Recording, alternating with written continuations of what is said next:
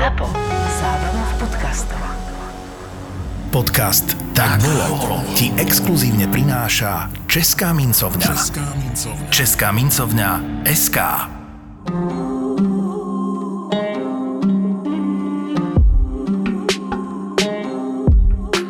Juraj, v súčasnosti stále existujú krajiny, kde sa robia verejné popravy a jedna z nich e, naozaj tým vyniká, dokonca v posledných dňoch, dá sa povedať. A rozprávam o Iráne, ktorý prežíva ďalšiu vlnu protestov, ďalšie revolúcie, naspadnutie a tak ďalej. Ako je vôbec možné, že sa táto krajina dostala do takéhoto bodu, v akom je teraz? Je to asi taká kombinácia viacerých dôvodov. Mm, Prekliate v rope a zároveň teda výhoda, obrovská výhoda, ktorú krajina má, e, že má ropné bohatstvo. Vynikajúca poloha, ale zároveň zase tiež prekliatie niekde medzi proste e, Ruskom na, na severe a britskou Indiou na začiatku 19. storočia. A asi je to proste v mentalite toho národa a vôbec možno aj celého toho regiónu robiť časté revolúcie, respektíve prevraty, potom utekať do exílu, no a, a bohužiaľ je to sprevádzané teda naozaj masovými popravami. Ako veľkú mieru v tom hrá náboženstvo? Obrovskú, čo sa týka naozaj Iránu. Islam um, je hlboko zakorenený. Samozrejme sú tu také viaceré dimenzie. V staroveku predsa Perzia išla vlastnou cestou a naozaj od toho 7. storočia sa tu chytil islam s tým, že e, v Iráne začal dominovať postupne šítsky islam, čo je vlastne mm-hmm. taká tá, povedzme... Menšina. Menšina, menšina a možno považovaná ešte aj za takú akože radikálnejšiu odnož islamu. Takže v podstate celé 20. storočie v Iráne bude súboj o to, že či Irán bude viac menej prozápadný alebo viac proislámsky, tradičný. No alebo bude viacej nacionalistický, alebo bude perský. Tretia možnosť je lavicový, hej, čiže uh, mm. nejaký akože kvázi komunistický. No.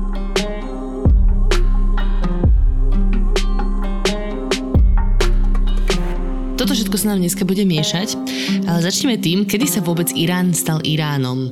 Keď si spomenul, že to predtým bola tisíc rokov Perská ríša. Irán ako zmena názvu príde v roku 1935, čiže sme naozaj v 20. storočí, dovtedy sa toto v skutočnosti volá Perzia a je za to zodpovedný jeden pán, ktorý sa volá Reza Šách Pahlaví a on bude pri moci od povedzme začiatku 20. rokov, bude to taký bývalý kozácky veliteľ, ktorý aj založí e, dynastiu Pahlaví, čo mm-hmm. vlastne znamená nejaké také v staroperštine akýsi výraz Eh, jazyka, čiže aj to meno má nejakým spôsobom označovať niečo, čo je starobilé. A teda šáh je funkcia. Hej, ako sultán alebo, no proste funkcia v monarchii. V podstate král, hej, král kráľov sa to mm-hmm. niekedy prekladá. No a naozaj on eh, teda v polovici 20 rokov sa, sa dostane k moci s tým, že sa teraz stane šáhom a po vzore Napoleona si položí korunu sám na hlavu, ale e, čo je dôležité, tak naozaj on, jeho obrovský vzor je Turecko a Ataturk, e, ktorý chce naozaj, a aj sa to v tom rovnakom čase deje, sekularizuje krajinu, to znamená, že odburáva vplyv toho tradičného islamu a otvára krajinu západu Takže napríklad e, zakázal e, nosiť e, tradičné pokrývky hlavy ženám. To bola veľmi progresívna vec. To je ináč veľmi zaujímavé, že zakázal, vieš, keď si zoberieš, kde je Irán teraz, Hej. že má povinné nosenie hijabov, tak v podstate tento Reza Šach no, to zakázal, paradoxne. Hej, hej, hej. A prijal naozaj obrovské množstvo zákonov a z nich jeden je naozaj zmena názvu v roku 1935 na ten Irán, čo znamená krajina Árícov ako tomu mám rozumieť? Mám predsa len tých Haricov spojených s úplne iným štátom v tomto rovnakom čase. Árici boli etnikum, ktoré sa nachádzalo v tomto regióne Iránu asi okolo roku 1500 pred našim letopočtom. Oni e, naozaj e, sú akási jazyková etnická skupina, na ktorú sa potom čiastočne bude odvolávať aj nacizmus. A sú to blondiaci s modrými očami? Nie, nie, o to nejde vôbec. Tam ide o, naozaj o jazykovú, jazykovú skupinu. Mm-hmm. To. E, Nemecko zrovna bolo jedno z krajín, ktoré mohli mať nejaký záujem o Irán, okrem iných. E, najprv spomeniem ale veľmoci Rusko a Británia, ktoré si v podstate delili sféry vplyvu v Iráne a práve v tých 20-30 rokoch tam naozaj veľmi výrazne zasahovali. Jedna kvôli rope a potom samozrejme Británia mala záujem ochraňovať si hranicu potom so svojím vplyvom, keďže India vtedy patrila pod sféru Veľkej Británie. No a Nemecko práve možno, že chcelo toto využiť a pokiaľ viem, tak malo v Iráne aj nejaké svoje bázy. Bolo to teda e, naozaj v 30. rokoch, keď e, Nemecko bolo takou alternatívou voči Rusku a Veľkej Británii, však oni teda naozaj nacisti otvorene vystupovali proti obom týmto štátom, no a takým krajinám ako Irán to bolo viac menej sympatické. Ako hlboká bola tá spolupráca medzi nacistickým Nemeckom a Iránom, môžeme diskutovať. Ja si myslím, že sa to niekedy preháňa, niekedy sa to naozaj dáva do spojitosti aj s tým, že Irán bol veľkým fanúšikom holokaustu. To sú naozaj už podľa mňa také trošku prehnané tvrdenia.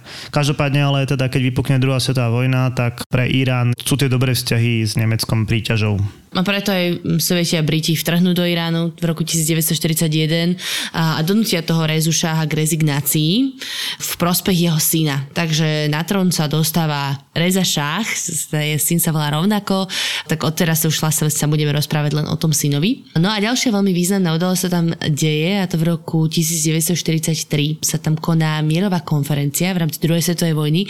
Teda prvýkrát sa tam stretnú vôbec Churchill, Stalin a Roosevelt. Vlastne tri najhlavnejšie postavy druhej svetovej vojny pomaly. Hej, tzv. Veľká trojka, to je zase tiež taký symbol toho, že teda Irán sa obrátil e, ako keby na správnu stranu, hej, čiže k spojencom a, a naozaj sa tu koná teda tá teheránska konferencia.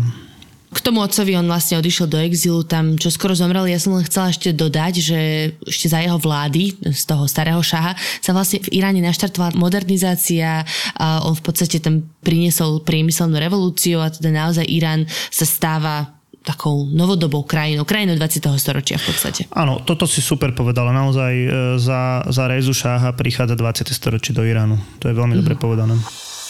Žiadny z nacistických bosov nezomrel počas druhej svetovej vojny rukou nepriateľa. Až na jedného. Bol ním Reinhard Heydrich. Reinhard Heydrich. Tretí muž Tretej ríše. Architekt holokaustu a vládca protektorátu Čechia Morava. Legendárnu operáciu Antropoid. Pripomína séria štyroch strieborných mincí Českej mincovne. A štvordielný komplet je uložený do elegantnej škatulky – Link na exkluzívny darček pre zberateľov v e-shope Česká mincovňa SK nájdete v popise tejto epizódy podcastu Tak bolo s Kristínou Paholik Hamárovou a historikom Jurajom Jeleňom. Po druhej svetovej vojne vplyv v krajine preberú teda Briti a potom Američania. No a ten mladý Reza Šach eh, sa čím ďalej tým viacej prikláňa k spolupráci so Západom a tak ďalej.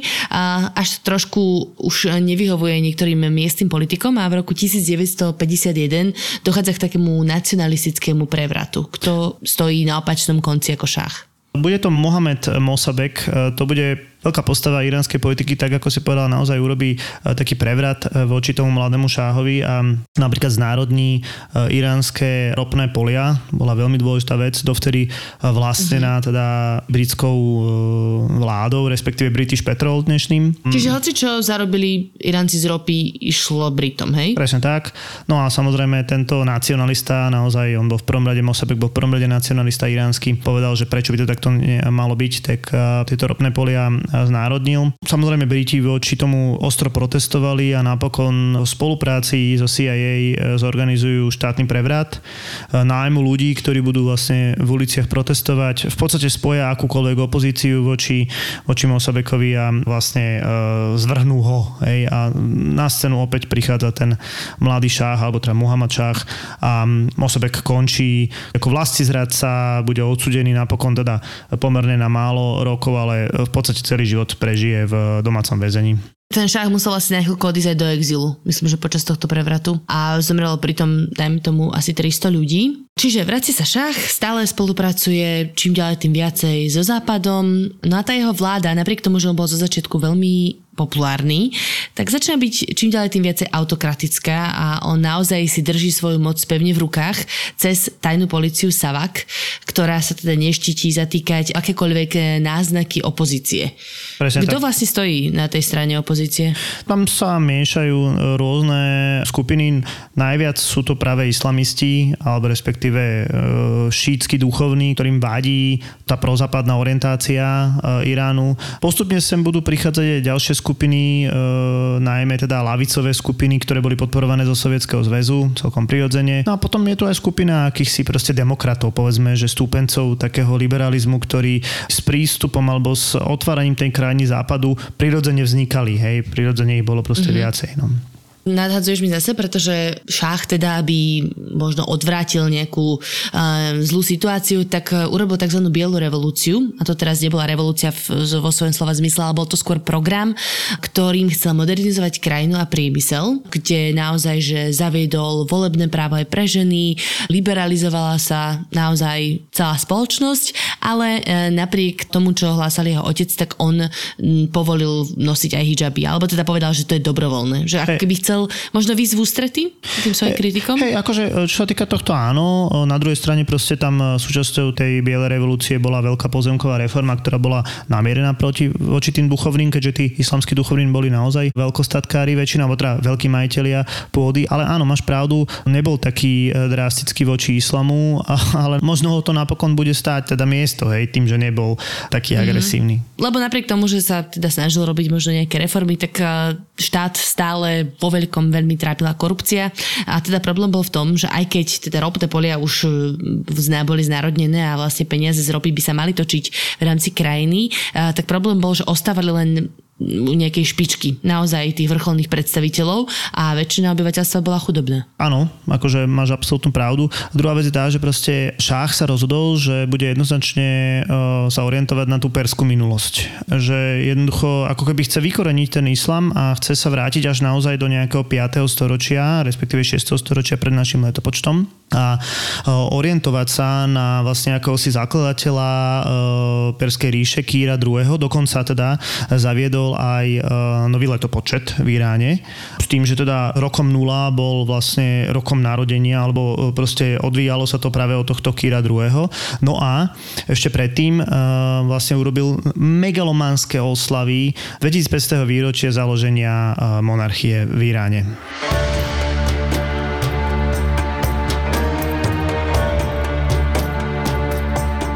18. október 1971 denník Masúda Ahmádyho, člena organizačného štábu oslavy 2500. výročia založenia Perskej ríše. Hovorí sa, že tá oslava stála toľko ako rozpočet Švajčiarska na dva roky. Trvala dva dní, boli na nej všetci. Z východu, západu, slobodných aj neslobodných krajín, bohatých a ešte viac bohatých. Toto bola brána, ktorú šách postavil pre svet, aby ňou vkročil do Iránu a pre Irán. Aby ňou vyšiel do sveta. A ja som mal to šťastie, že som mohol byť priamo pri jej organizácii. Pozvánky sa posielali skoro rok vopred. Jasnou voľbou na miesto slávnosti bol Perzepolis. Dávno to však boli len ruiny niekdajšej slávnej Perskej ríše, obývané iba jedovatými hadmi. Napriek tomu sme sa slávnosť rozhodli usporiadať tam – Postrekmi proti hadom sme miesto vyčistili, aby bolo bezpečné. Vo Francúzsku sme objednali výrobu ohromných stanov, ktoré mali slúžiť ako ubytovanie i ako miesto na banket. 50 stanov, prefabrikovaných luxusných apartmánov s tradičnými perskými obvodovými plátnami bolo usporiadaných do hviezdicového tvaru okolo centrálnej fontány. Okolo nich bolo v púšti vysadených množstvo stromov, aby napodobnili staroveký Perzepolis. Každý stan bol vybavený priamým telefónnym spojením s domovinou hostia, ktorý v ňom prebýval. Do Iránu tiež priletel personál z vychýrenej reštaurácie Maxims, ktorý mal viesť celú sújtu kuchárov a pomocníkov. Na dva týždne zatvorili svoju reštauráciu v Paríži. Keď sa skončila sezóna v St. Morici, najali sme z najlepších hotelov čašníkov, ktorí postupne prilietali do Teheránu. Väčšina z nich nikdy neletela lietadlom. Uniformy cisárskej domácnosti navrhol módny dom Lanvin a takto prípravy pokračovali. 47 km hodvábu, 18 tón jedla, 180 čašníkov, 12 tisíc fliaž whisky, 25 tisíc fliaž vína, 60 tisíc členov ozbrojených síl, aby strážili hostí, 250 pancierových limuzín, 360 tisíc vajec, 6 tisíc vojakov v dobových kostýmoch. Dokonca sme dali na šáhov príkaz nakrútiť aj veľkofilm o dnešnom Iráne a Kirovi Veľkom, zakladateľovi a vladárovi Perskej ríše, ku ktorému šách vzliadal. 2500 years ago, Cyrus the Great, a leader of wisdom and Plán bol, že film, ktorý nahovoril Orson Welles, budeme distribuovať do kín po celom svete. A potom nastal ten deň. Predstavitelia 62 krajín začali prilietať do Iránu. Šách dal kvôli ich bezpečnosti zatvoriť hranice. Etiópsky cisár Haile Selassie, dánsky kráľovský pár, viceprezident Spojených štátov, prezident Sovietskeho zväzu, monacký princ Rainier III s princeznou Grace, áno, Grace Kelly, ďalej jordánsky kráľ Josip Tito s manželkou, samozrejme Čaučeskovci, generál Ludvík Svoboda a kardinál Maximilian von Fürstenberg ako zástupca Vatikánu. Hostia prichádzali od 12. októbra, avšak oslavy vrcholili až 14., keď desiatky členov kráľovských rodín a hlav štátov zasadli pri jedinom veľkom stole, ktorý sa v banketovej sieni kľukatil ako had. Jedli z desiatich tisícov tanierov objednaných od anglického výrobcu porcelánu Spode, pričom každý kus bol zdobený tyrkysovou a zlatou farbou a erbom šacha. Ako oficiálny prípitok sme zvolili znamenitý Dom Perignon Rosé z roku 1959. Nikoho neprekvapí, že sa servírovali samé delikatesy. Prepeličie vajcia s kaviárom, račí múz s omáčkou nantua, vykostené jahňacie plnené hubami, hľuzovkami a foie gras. Prepelice plnené hľuzovkami a foie gras boli nadekorované tak, že si hostia mysleli, že jedia páva. A potom ešte sorbet so šampanským, figy a káva. Po večeri sa všetci presunuli na tribúnu, odkiaľ sledovali svetelnú show. Bola chladná a veterná noc. Na druhý deň v čase veľkolepej vojenskej prehliadky však bolo krásne. Tisíce vojakov v kostýmoch previedli hostí históriou Perzie za tónou niekoľkých kapiel. Potom hostia z Perzepolisu odišli. Zamierili do Teheránu, kde sa na pamiatku tejto udalosti už týčil pamätník Shahjad Aryamer. Ja som však zostal v Perzepolise. Mal som ešte kopu práce. Keď som chodil pomedzi stromy, ktoré v púšti dlho neprežijú, myslel som na ľudí v odľahlých, ale zase nie až tak vzdialených kútoch našej krajiny, ktorí nemajú čo dať jesť vlastným deťom. Sú v Iráne veru aj takí. A nie je ich málo ale verím, že šách na nich nezabudne a že sa čoskoro budú mať všetci lepšie. Hm, je však asi naivné v to dúfať. Celému tomu možno nastávajúcemu marazmu v krajine, e, že naozaj e, je to predsa ropa všade okolo, ktorá by mala prinášať zisky do krajiny, ale nikde ich e, nevidieť. A sa pridáva taký ropný šok v 70. rokoch a to znamená, že napriek tomu, že cena ropy naozaj neuveriteľne stúpla, situácia sa ešte zhoršila. Áno, viac menej proste po tzv. prvom ropnom šoku za pár dní cena ropy stupne niekoľkonásobne a do Iránu budú proste prúdiť obrovské množstva peňazí a tu sa naozaj začne ukazovať tá rozbujnila korupcia, keďže každý by očakával, že tie peniaze sa dostanú k ľuďom a že proste budú vytvárané nejaké sociálne programy. Oni e, naozaj niektoré veci aj boli vybudované, napríklad nová sieť e, hydroelektrárny, ale, ale v skutočnosti tá korupcia proste zabraňovala vlastne prístupu k peniazom a toto tých ľudí naozaj hnevalo.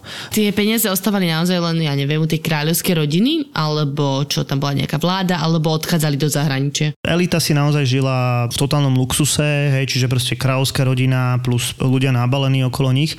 Samozrejme tie peniaze ten západ požadoval nejakým spôsobom späť. Um, Irán mal v pláne byť uh, vojenskou veľmocou a naozaj uh, investoval do zbraní obrovské peniaze. Samozrejme tie zbranie nakupoval na západe. A rovnako mm-hmm. tak mhm. mal aj záujem, keďže si uvedomil, uvedomoval, že vlastne tá ropa je vyčerpateľná, tak mal záujem aj o atomový program, a napríklad z Francúzska. No a to už sme potom aj blízko k tomu nemierovému využitiu hej, atomovej energie, čiže možno nejaké nejaké konštrukcie alebo investícií do konštruovania atomovej bomby. Západ tomu bol v podstate akože naklonený, čo je paradoxné, hej, najmä v, mm-hmm. s tou, s tou blízkou... súčasnej situácii. Ne? Áno, presne tak. A, takže nebolo to len o príjmoch z ropy, bolo to tak, ako si povedala, teda aj to, že tie peniaze odchádzali do zahraničia, najmä za zbranie. No. Čiže ľudia boli z toho naozaj otrávení a do toho uh, samozrejme stále pôsobila v uliciach tajná policia. Myslím, že v týchto 70 rokoch e, bolo väznených približne 2500 ľudí, ktorých tajná policia teda mučila.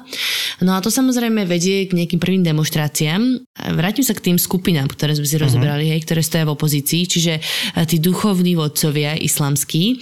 A tak tí si dosadili do svojho čela takú postavu Ayatollaha Chomejního. Ajatollah je teda najvyšší duchovný vodca a zároveň teda Chomejný bude mm, človek, ktorý sa veľmi ostro postaví už naozaj v týchto 60 rokoch voči Šáhovi a je nútený odísť. Naozaj už v roku 1964 je nútený odísť eh, do exilu. Väčšiu časť života, alebo väčšiu časť toho exilu vlastne prežije v Iraku, čo nie je až tak ďaleko, ale samozrejme um, neskôr aj odtiaľ bude musieť odísť vďaka teda Sadamovi Husajnovi a na čas sa usadí v Paríži. No a teda k týmto duchovným vodcom a veriacim ľuďom sa teda pridávajú aj študentské demonstrácie. Niekde sme v roku 1977. A to sú tí vysokoškoláci, ktorých v podstate vychoval pravicový systém. Oni vyrastali na tom, ako krajina fungovala za šaha, ale nepáčilo sa im to, ako keby chceli viac prerozdielovať, boli naozaj že veľmi ľavicovo orientovaní. Plus do toho sa naozaj objavuje veľká skupina teda nezamestnaných mladých ľudí. To súvisí samozrejme aj s demografickou e, revolúciou. Hej. Je veľa mladých ľudí, je veľa mladých ľudí v mestách, najmä teda v Tehráne. Čiže tak ako si povedala, 77, najmä rok 1978 bude plný demonstrácií, štrajkov a samozrejme akýchsi bojov v uliciach s tou, s tou tajnou policiou a teraz aj s regulárnou policiou aj vojskom. Takže naozaj tá mm-hmm. situácia v krajine v tom roku 1978 je vážne ochromená. No a čo teda bola ich požiadavka? No jednoznačná demokratizácia, pretože v tomto čase Pahlavimu, alebo teda Rézovi už môžeme kľudne povedať, že začína reálne preskakovať. Uh, on sa stal v tej druhej polovici 70 rokoch, najmä asi pod vplyvom tých peňazí naozaj autokratom a nevidí naozaj uh, nejakú opozíciu, nechce ju vidieť, zruší všetky politické strany a vlastne vytvorí, vytvorí len jednu a, a samozrejme s tým súvisí to potieranie islamu, takže jednoznačnú demokratizáciu tej krajiny. A samozrejme tí islamisti, uh, vedení tým Chomejným, tak tí chcú návrat k tradíciám. No a chcú aj návrat Chomejnyho do krajiny. To je ako možno, že sa z neho stala vlastne taká superstar, keď Tego... bol v exile od 64. On mal naozaj, uh, asi, nie že asi, ale určite charizmu a, a druhá vec bola tá, že uh, jemu sa podarilo na, v tom roku 1978 prepašovať do krajiny je, vlastné nahrávky jeho nejakých povedzme, že kázní alebo myšlienok, ktoré boli potom uh, vlastne prostredníctvom nejakých si amplionov uh, vlastne prezentované nad uh, Teheránom alebo nad teheránskymi ulicami. Takže to bolo v podstate využitie modernej západnej techniky na vlastne šírenie tých tradičných myšlienok. Takže e, toto bola jedna z vecí. No a naozaj e, to budú milióny ľudí, ktorí budú jeho fanúšikovia. Milióny ľudí, ktoré sa teda vyberú do ulic. V roku 1979 už naozaj môžeme hovoriť o 100 tisícoch ľudí v uliciach po celom Iráne. Postupne sa začnú ozbrojovať a teda prebieha revolúcia. To samozrejme vyústi do toho, že šach musí nakoniec eh, z krajiny odísť do exilu. Ten dôvod je síce trošku taký zahmlívaný, ale tak predpokladám, že situácia už sa naozaj dá udržať. Hej, um, zápetiť sa samozrejme uh, prichádza Chomeny z exilu, Um, ono to je také zvláštne, naozaj, uh, keďže sa vedelo, že priletí, tak zavreli letisko v Tehráne a, a bol dokonca proste e, rozhodnuté, že by mali zostreliť lietadlo s Chomejným, lebo vedeli, že čo by to malo znamenať. On samozrejme o tom všetkom vedel a lietadlo, v ktorom prilietal začiatkom roka 1979 e, bolo plné, alebo teda naplnil e, novinármi západnými, takže tým sa samozrejme poistil.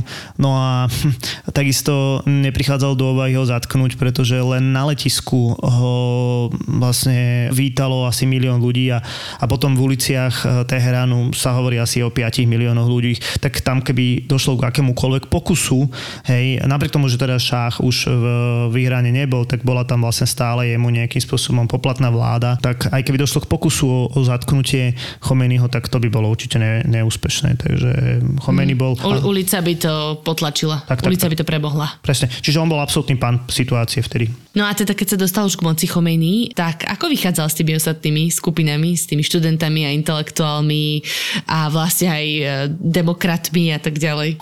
Tak on napomedzi toho, že vlastne bude riešiť nejaké legálne zmeny, hej, vyhlási referendum, kde, kde proste zavedie islamský štát a islamskú republiku a, a zavede šáriu, tak bude proste prakticky okamžite tieto ostatné opozičné skupiny likvidovať. Naozaj tí ľudia boli asi dosť naivní, si mysleli, že šach väznil 2500 ľudí a určite samozrejme viacerých popravil, ale toto budú proste 10 tisíce ľudí, ktorí skončia na, na, na popravách. To budú politici, ktorí predtým vystupovali reálne za šaha a akože nikto sa nebude ani schovávať, že, že ich treba popraviť. Takže ten Chomeniho režim bude, bude akože brutálny od začiatku a, a on bude stať na čele, on uh, vlastne vytvorí pre seba akýsi nový titul nejakého najvyššieho duchovného alebo najvyššieho vodcu a ten bude ešte nad prezidentom, takže ako keď by sme sa bavili o nejakej zodpovednosti, tak Chomeni bol na vrchole toho. No. Bolo to niečo také ako, o, vieš, v Rusku po bolševickej revolúcii, že keď niekomu doma našli obrázok cára, tak e, išiel do lágru? Nepovedal by som to až takýmto spôsobom, ale proste najmä tie politické názory hlavne tých hlavičiarov, pretože tie boli nebezpečné vzhľadom na to, že v roku 1979 eh, sovieti podnikli inváziu do blízkeho Afganistánu, takže bola tam proste taká akože strach z, z komunizmu. antisovietský hej, movement. Hej, hej. Áno, áno. A mm. zároveň tam bola, bola proste obrovská an, antiamerická kampaň, pretože šach. Hej, a keď sa pozrieme naozaj na iránske dejiny 20. storočia, tak tí Američania tam urobili viaceré prešlapy. To znamená, že tí Iránci mali mať aj akože oprávnený dôvod tých Američanov nemať radi. No a ešte do toho prichádza vec, že teda ten e, Reza Šach Páhlavi e, v exile, keďže je chorý, tak e, sa chce ísť liečiť do Spojených štátov amerických, vstúpiť do Spojených štátov amerických a Spojené štáty americké nevyhovujú Iránu a nevydajú ho ako, ako kvázi zločinca. Mm-hmm. Hej. No áno, takže nevítajú ho a to teda vedie eh, k ďalšej akcii niekedy v novembri 1979 a to je útok na americkú ambasádu priamo v Teheráne, kedy naozaj zajali ulica, zajala asi 50 zamestnancov ambasády a držala ich ako rukojemníkov eh, až do roku 1981. Ale o tom už bude viacej v našom príbehu.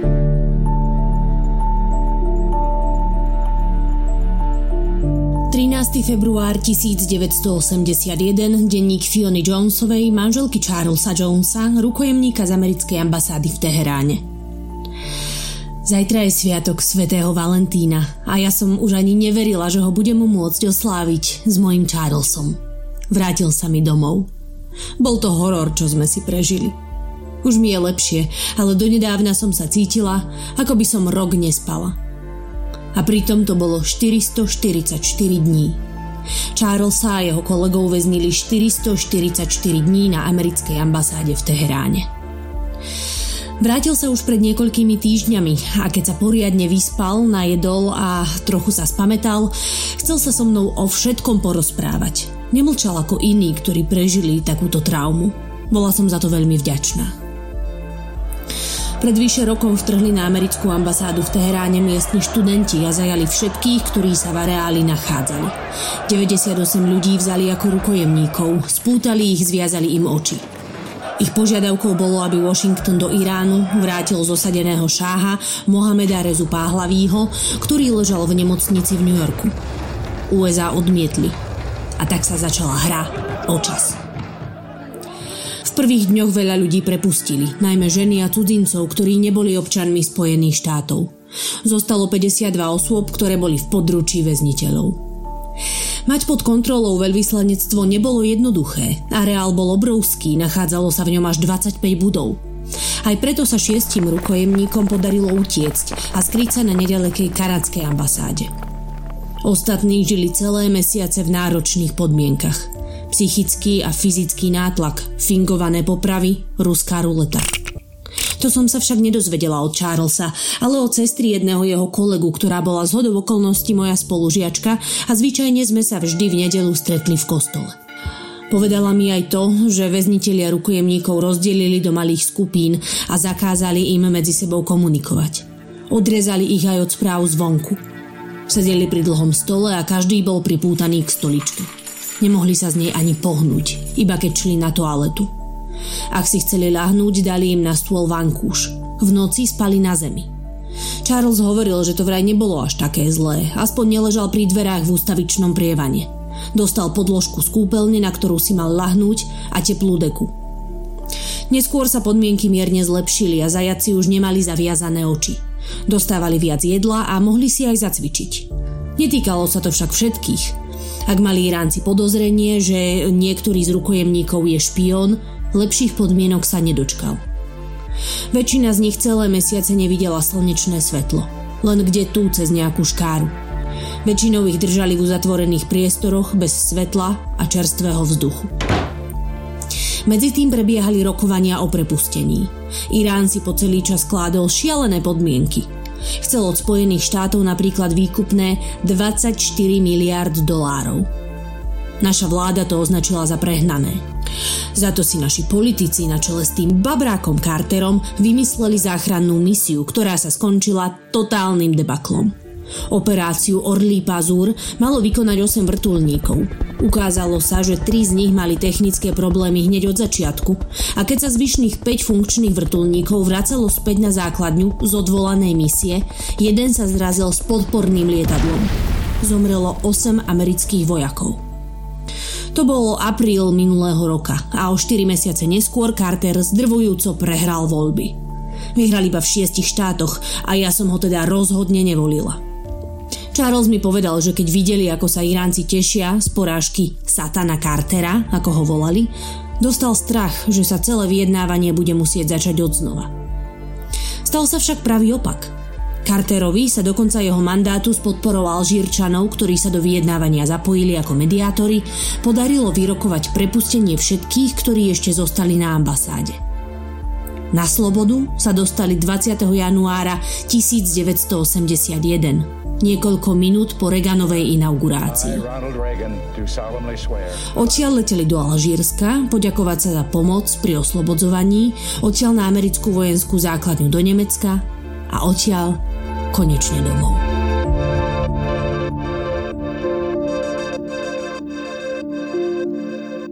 Viac než o tomto útoku na ambasádu si môžete pozrieť vo filme Argo, ktorý je vyslovene o tejto situácii. Hrá tam Ben myslím, že to aj režiroval celkom fajn natočené, akože naozaj e, hodnoverné tej situácie. No ešte sa vrátim ale k tomu Šáhovi, to je taký zaujímavý príbeh, keď si tak naznačil, že on bol chorý, tak uh, to bol oficiálny vlastne dôvod, prečo on odišiel z krajiny, nie pretože utekal pred protestujúcimi dávmi. No a teda jemu lekári diagnostikovali leukémiu už niekoľko rokov predtým, ako utiekol, ale nepovedali mu to, aby asi nebol nešťastný z toho.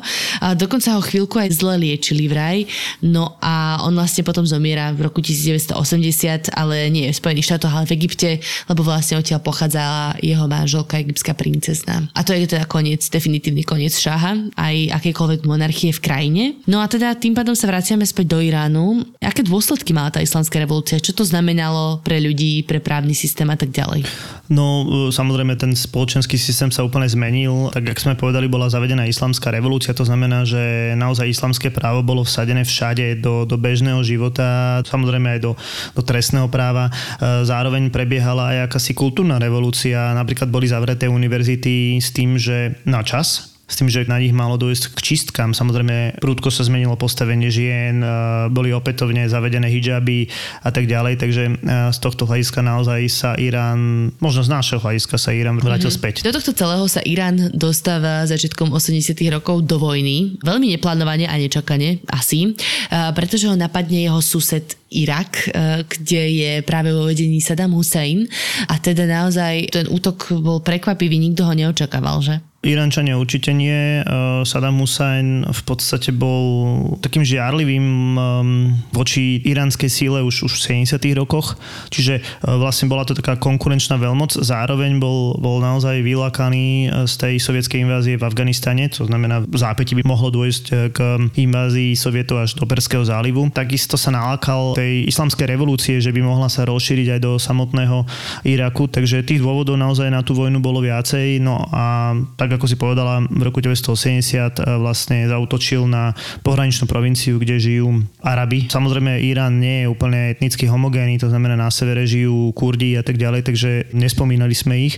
Ale áno, áno, máš pravdu, že e, boli tam aj nejaké územné nároky a on samozrejme počítal s tým, že tí iránsky Arabi sa mu ako keby postavia na stranu tých Iračanov. No. Čo sa asi ale nestalo a nakoniec z veľmi rýchlej invázie a rýchlej vojny bola 8-ročná vojna a dokonca po dvoch rokoch prešiel Irán do protiofenzívy, čo naozaj z zdôrazňuje tú silu, ktorú mal. A, no a už si naznačil, že nemali radi teda sovietov a je to aj kvôli tomu, že Saddam Hussein bol dlhodobo podporovaný zo strany Spojených štátov. Hej, akože tam e, naozaj e, tá podpora Spojených štátov amerických e, príde od istého času, nebude od začiatku v tej vojne, myslím pre Irak a neskôr bude dokonca prichádzať aj podpora pre Irán. To bude naozaj taká čistá schizofrénia. Treba si naozaj uvedomiť, že pre Spojené štáty americké tá iránska revolúcia znamenala katastrofu. Hej. Ten šách ako spojenec bol naozaj na veľmi vhodnom mieste. Tam boli rôzne proste odpočúvacie zariadenia, ktoré boli súčasťou akéhosi protiraketového amerického systému. O toto všetko proste Američania prídu, takže viac menej naozaj e, zubami nechtami sa snažia v tejto strategicky veľmi dôležitej oblasti bohatej náropu udržať. Hej, no a samozrejme mm-hmm. podporujú aj jedných, aj druhých, takže je veľmi ťažko e, sa v tom vyznať. Asi aj preto je to tak dlho trvá a teda bolo tam samozrejme veľa obetí a na strane Iránu to bolo vraj až pol milióna a na strane Iraku 300 tisíc. Hovorí sa aj o tom, že boli vo veľkom využívané bojové plyny, smrteľné vo v týchto bojoch, čiže naozaj je veľmi zaujímavé, ako do tohto pristupovali Spojené štáty, ako sa často iba prizerali na to, čo bolo odsudenia hodné. Hej, hej, raz im to použitie bojových plynov vlastne poslúži na inváziu do Iraku a, a naozaj 20 rokov predtým e, v podstate sa mm, na to beztresne naozaj prizerali s tým, že ten bojový plyn bol naozaj používaný proti civilnému obyvateľstvu, nielen proti vojsku, takže akože nebol, mm. nebola sranda. Ani Saddam Hussein potom už nebol úplne dobrý. No áno, áno, tak to už je naozaj iný príbeh, ale Saddam Hussein sa cítil silný eh, pred inváziou do Kuwaitu ako americký spojenec, ale hovorím, to je iný príbeh. No ako si už naznačil, tak ropa je tam akože veľmi dôležitý bod záujmu a preto aj vlastne v celom v Perskom zálive pôsobia americké jednotky, vojaci, chránia ropné tankery, tie sú často napádané vzájomne Irán proti Iraku, čo samozrejme ovplyvňuje ceny ropy po celom svete a je to taký, že naozaj 8-ročný eh, bordel. Samozrejme, ako však Irán sa v tom čase musí nejakým spôsobom vyvíjať, povedať ide, ide, ide e, ďalšou cestou treba povedať, ale že e, teda Chomeny je starý, už, už keď teda e, v roku 1979 sa stane tým najvyšším vodcom, tak je starý a zomre v roku 1989 s tým, že už za svoj života označím akéhosi svojho nástupcu Ali Chamenejho, ktorý má teda podobné meno. Hej, a dôležité je to, že nemal autoritu e, samotného e, Chomeniho a, a to bude mať za následok v 90. rokoch zase vzostup e, toho prezidentského úradu alebo teda vzostup tých klasických politikov. Vlastne v tých 90. rokoch e, tam e, príde na scénu prezident, ktorý sa volá Rafsanjani.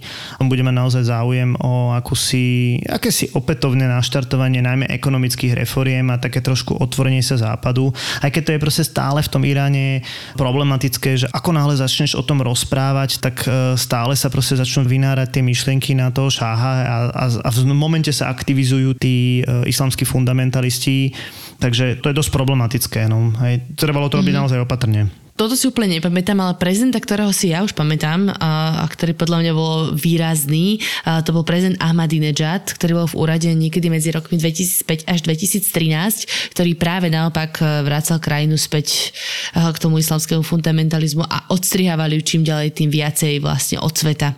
Že naozaj bolo problém aj do Iránu sa len tak dostať. A, tak to si ja pamätám a potom zase bolo nastala nejaká zmena e, s ďalším prezidentom. No a samozrejme tá situácia je veľmi turbulentná do dnešných dní. Skrz to, čo si už hovoril, že ľudia si mysleli, že za šáha to bolo naozaj veľmi, veľmi zlé a potom zistili ešte, ako môžu vyzerať naozaj čistky. Tak to sa tam samozrejme deje doteraz a to vyvoláva pravidelné protesty v uliciach. A také najväčšie sú naozaj známe z roku 2009-2010 a potom 2017 a tak ďalej. Ako sa to v podstate vyvíja novodobá, tá novodobá e, situácia v Iráne? Tu je presne vidieť, že aký mix je tá iránska kultúra, že proste tá zasiatá sloboda, aj keď v podstate nikdy sa nerozvinula naplno, sa nejakým spôsobom proste v tých ľuďoch zachytila.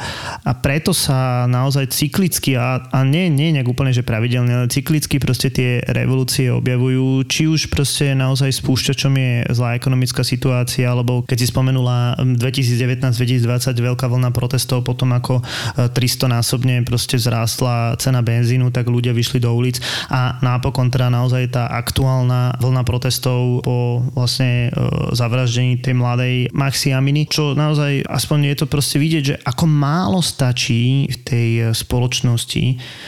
Ono to nie je málo, ale proste je vidieť, aká tá spoločnosť je proste napätá, že vražda jedného dievčaťa, alebo nie je to vražda, ale je to vlastne zabitie jedného dievčaťa spôsobilo naozaj másové protesty.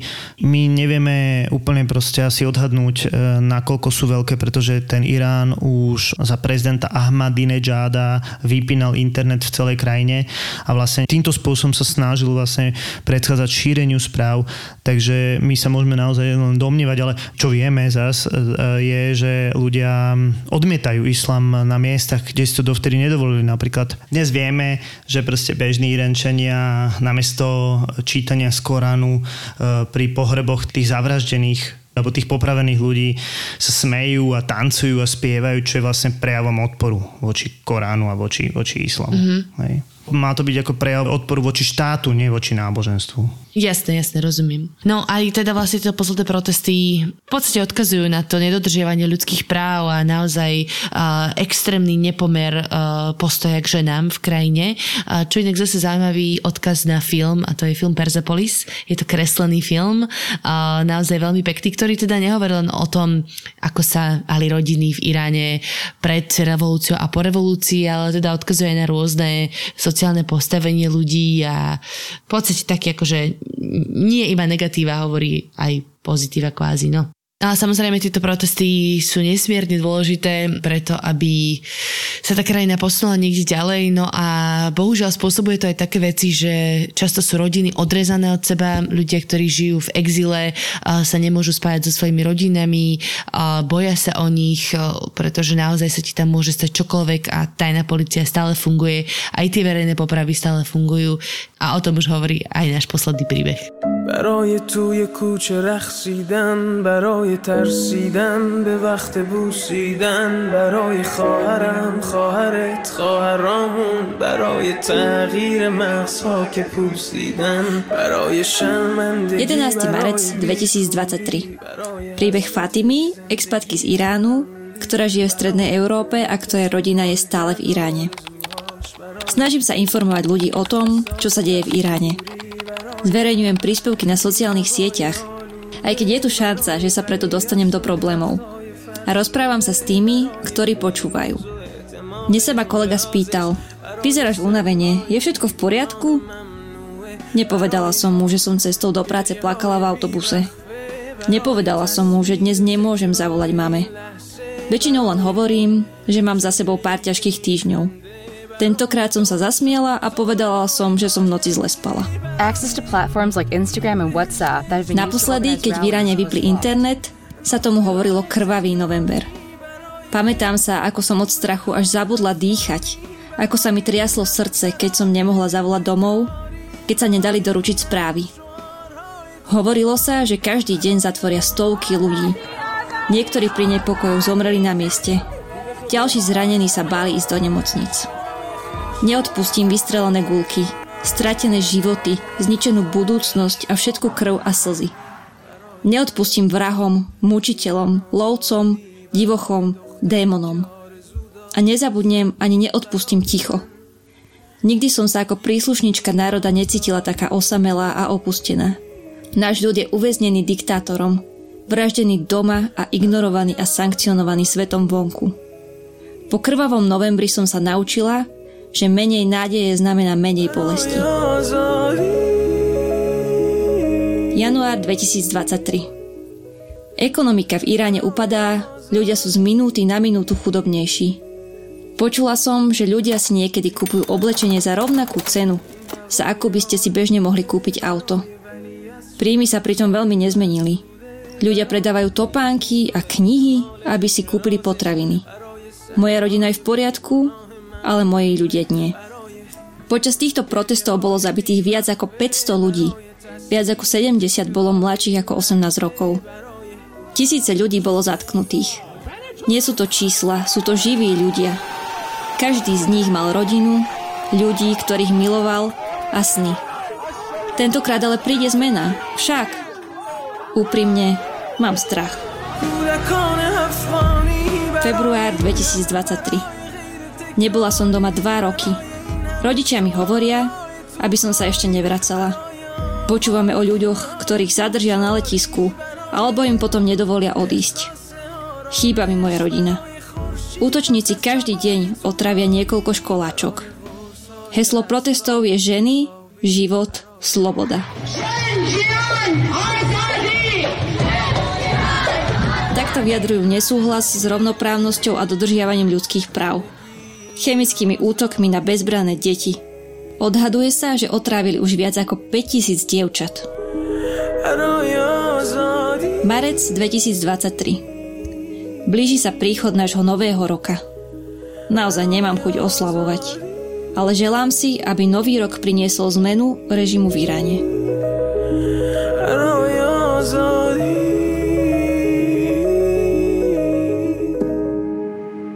Česká mincovňa je unikátna umelecká dielňa, v ktorej dokážete zastaviť čas. Čas. Vďaka ručne robeným minciam z drahých kovov vytvárajú hodnoty, ktoré pretrvajú na veky. Investujte do stabilných hodnôt od Českej mincovne. Exkluzívneho partnera podcastu Tak bolo. Tak bolo. Zohnať v Pamíre zvárača na nerez je akože no way, hej, že to ne, nemá šancu nájsť. Typujem, že nechceš, aby sa ti auto pokazilo práve v Tadžikistane na streche sveta. A asi úplne nechceš ísť ani na kontrolu ku ginekológovi práve v Kazachstane. Tam bola tak strašná kosa, že keď som išla k tomu doktorovi na ten ultrazvuk, do minúty som mala úplne omrznuté myhalnice. Ale možno zmeníš názor, keď si vypočuješ nový podcast v produkcii ZAPO. To nechceš, že? Aby ti odletelo koleso počas jazdy. Keby som si mohla vybrať, tak nie, nechcem to. Sedela som tam tehotná, takže nie, nechcela som takú vec. A ja som išla zohnať fén do mesta v Iráne. Sama žena. Objav ďalší originál od ZAPO. Podcast Road Trip. Road Trip. ZAPO. Zábrná v podcastov.